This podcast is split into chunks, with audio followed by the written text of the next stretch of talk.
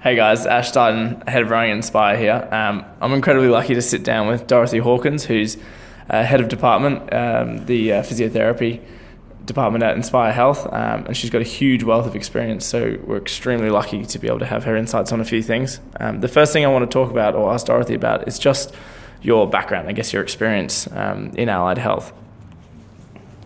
Um, initially, I worked in the hospitals for a couple of years, and then I started. I just did some volunteer work with the Commonwealth Games, and really enjoyed it. And from there, I went to the university and I was teaching, and saw that there was a really big need for a physiotherapy um, department within the sports association there, and also within the clinic. So we set up a physio department in the clinic for students to uh, learn from and for other students to use and have treatment free. And then also we set up a commercial um, physiotherapy practice within the Sports Association, and everything just grew from there basically.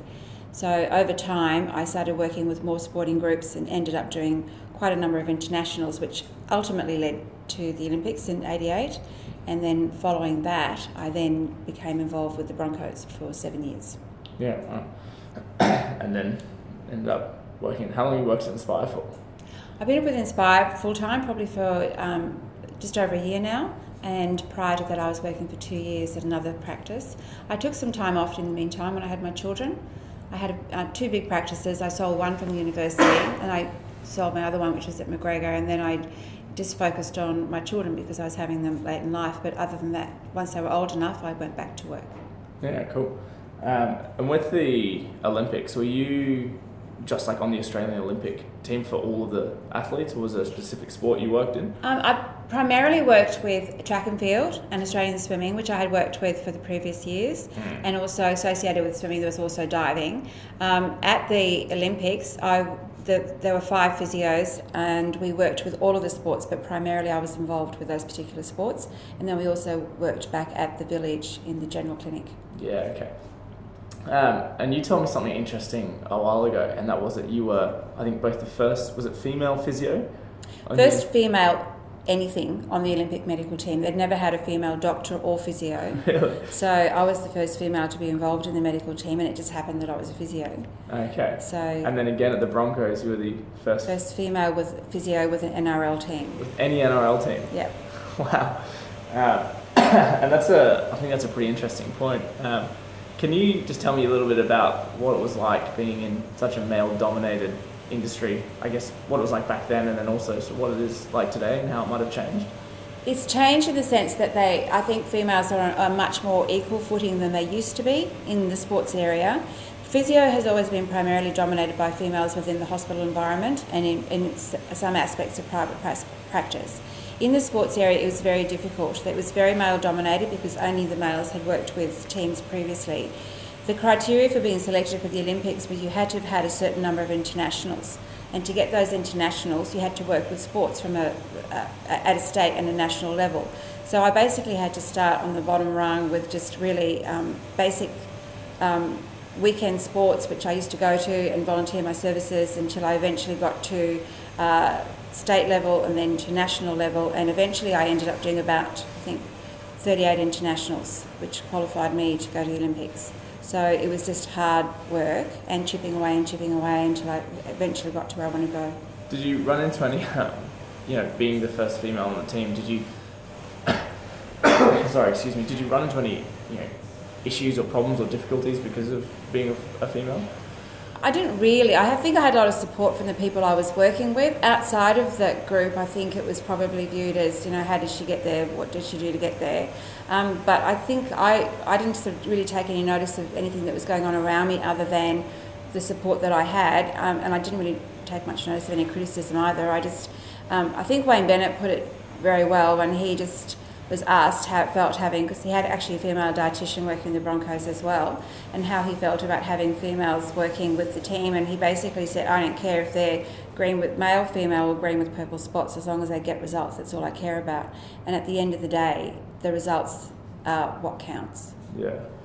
And, and that's why you're in the position you're in now, it's because of that.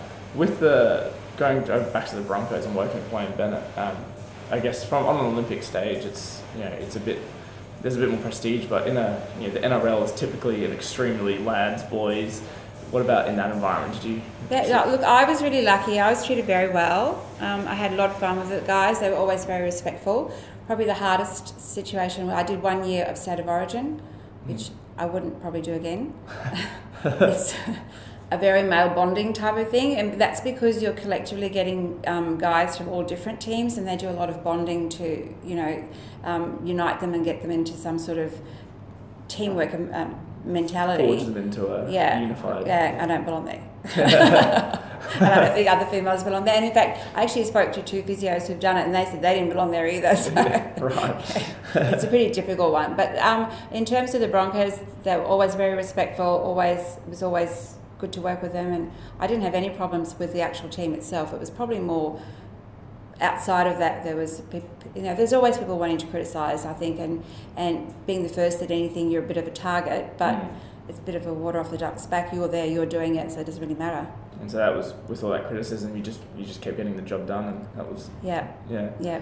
Um, you just had to come up with the with the goods. Yeah, that's, that's really interesting.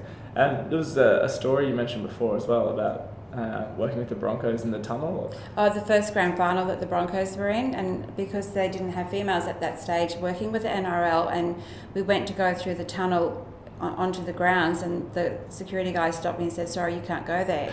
And I can't but I'm with the team, and he said, "No, but you're female. Well, females aren't allowed in the tunnel."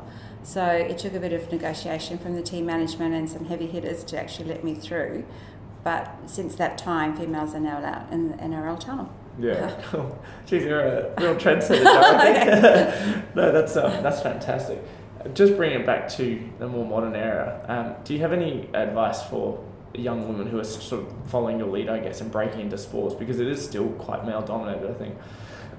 um, any advice for for the, the, younger women in the sport making I think just be prepared to do the hard yards. Stay very focused on what your goal is. So, if your goal is to get to the Olympics, then find out what is necessary to get to the Olympics and follow that path. And that's probably what I would advise some of the physios that work with me to do. Um, uh, not to be put off or feel that you're in any way less able to do the job than, than a male, because usually um, you know, you've got if you've got the skills and you can produce the results that you need to, you'll always get to where you want to go. And just don't be affected by anyone's comments or criticisms. Just stay very single-minded. I think the most important thing is set your goals, set small goals, achieve those, set your bigger ones, and then go for the big one. Okay. Um, that's been really interesting, Dorothy, and I hope in future we'll, we'll get to sit down again and have another chat. But thank you so much for your time, um, and I'll let you get back to your job. Thanks.